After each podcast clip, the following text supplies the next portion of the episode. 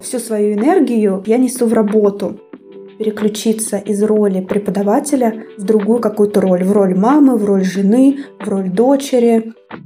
Важно больше субъективная наша оценка. Вот это как раз влияет на наше самочувствие. Пока-пока, я пошла заниматься своими делами. Эмоционально отстраниться от работы могут люди, для которых работа не является единственным источником самовыражения. О да, это про меня. Вообще в этом выпуске подкаста я хотела продолжать отвечать на ваши вопросы, которых у меня все еще очень много, и спасибо вам большое, что вы вообще а, их присылаете, потому что это такое топливо для моих подкастов. Присылайте еще.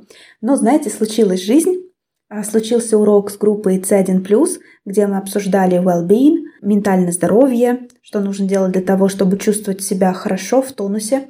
И я искала материалы для чтения дома, наткнулась на интересную статью, которая называется «Искусство эмоционального отстранения». Начала ее читать и поняла, что мне эта тема очень близка, и я хочу поговорить о ней, потому что мне действительно есть что сказать.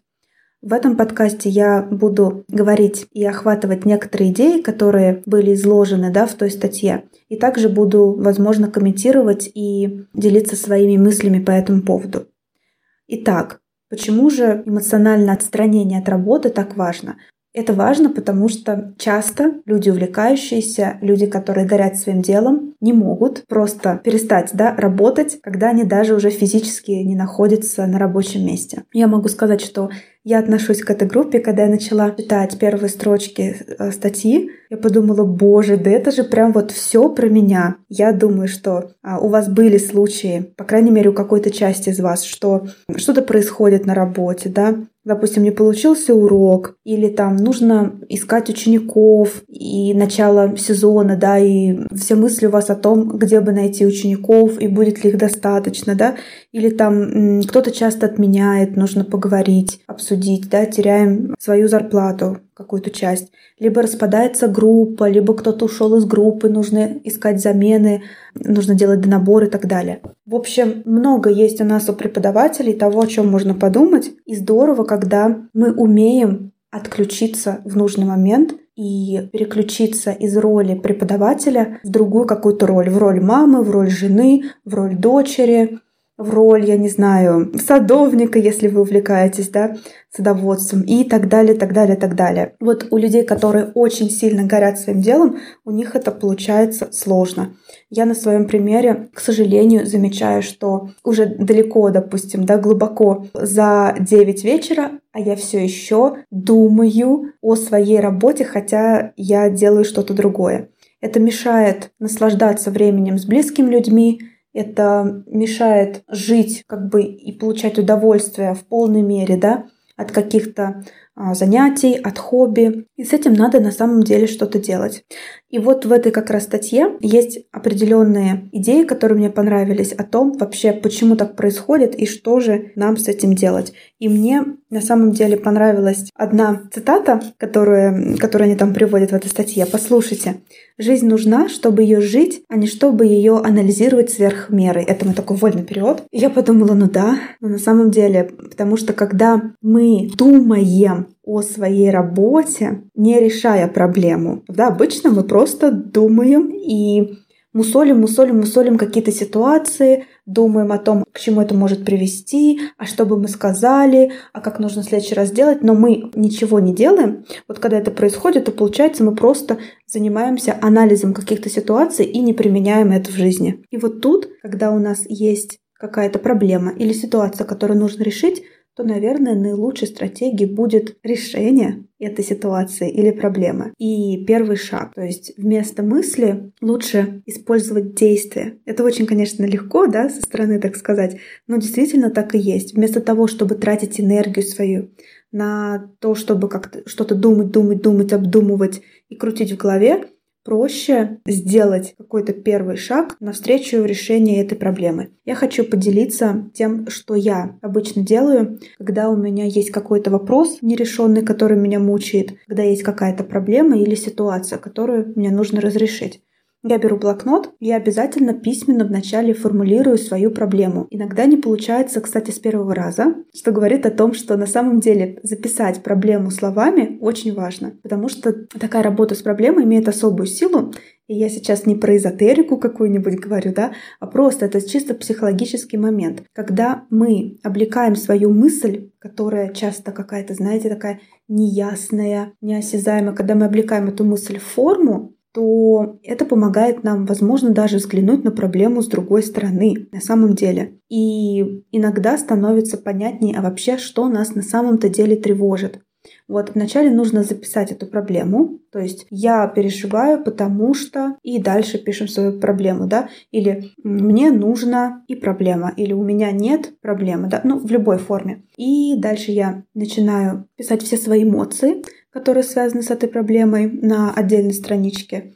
Что я чувствую, почему, какая возможная причина, какие мои страхи. То есть я прям вот вываливаю все это на бумагу. Это вот а, второй шаг. И третий шаг — это работа с рациональным. То есть я сажусь и начинаю думать, а как же я могу эту проблему решить расписываю первый шаг, второй шаг, третий, возможные варианты, возможные трудности, которые будут у меня да, на пути к решению этой проблемы. Я все это записываю, и дальше я ставлю дедлайн или ну, конкретную дату, когда я должна сделать первый шаг.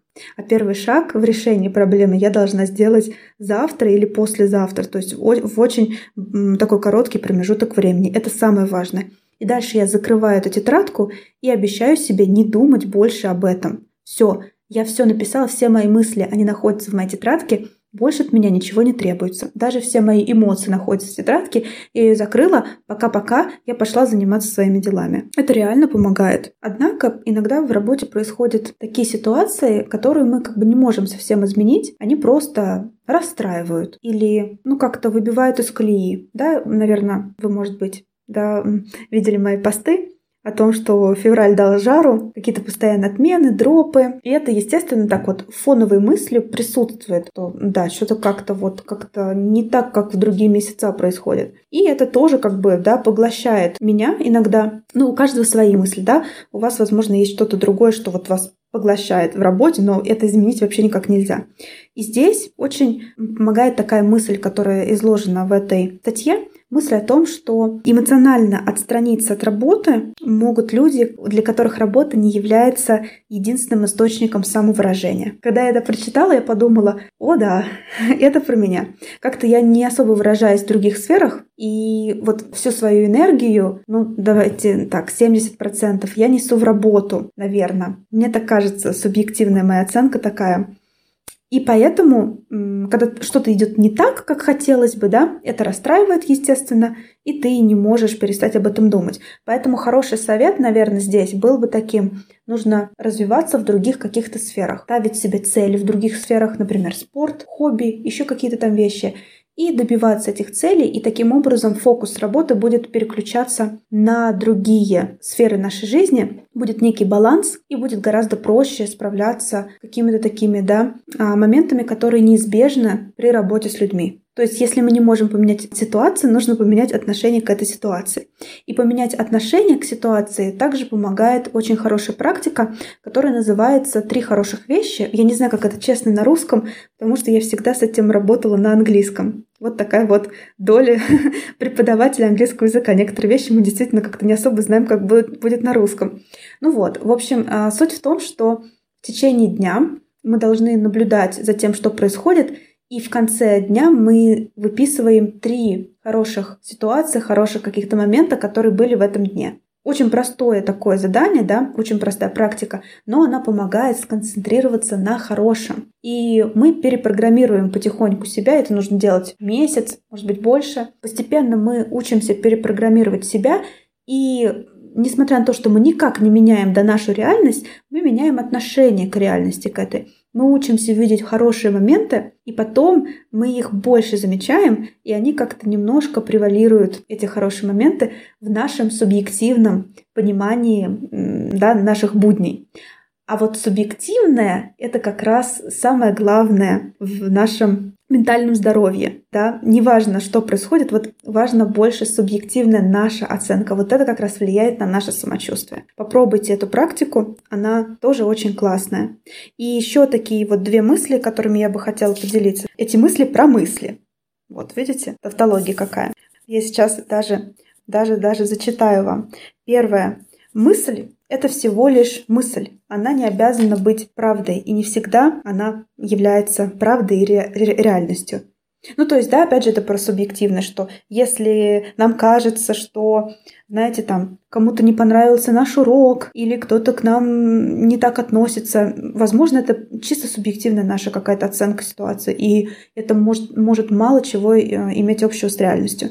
И вторая мысль, один из способов, да, дистанцироваться от э, каких-то тревожных мыслей, это посмотреть на свою ситуацию как бы со стороны. Ну, да, вместо вот «ой, у меня вот это случилось», представить просто, да, препода, у которого вот это вот случилось, и попробовать описать ситуацию максимально объективно, максимально безэмоционально. И дальше попробовать, попробовать осознать, что вы чувствуете, да, проанализировать, и какой бы совет вы дали этому человеку. И вы удивитесь тому, как же по-другому смотрится ситуация, когда это произошло не с вами? Потому что это будет ситуация, очищенная от эмоций, очищенная, возможно, от субъективного, и это помогает действительно посмотреть по-другому на то, что происходит. Вот. Многими вещами я сегодня поделилась, старалась это структурировать, надеюсь, что было полезно. Обязательно пишите свои вопросы. Также напишите, пожалуйста, есть ли у вас эта проблема, умеете ли вы эмоционально дистанцироваться, да, немножко отрешаться от вашей работы, и что вы для этого делаете. А на этом все.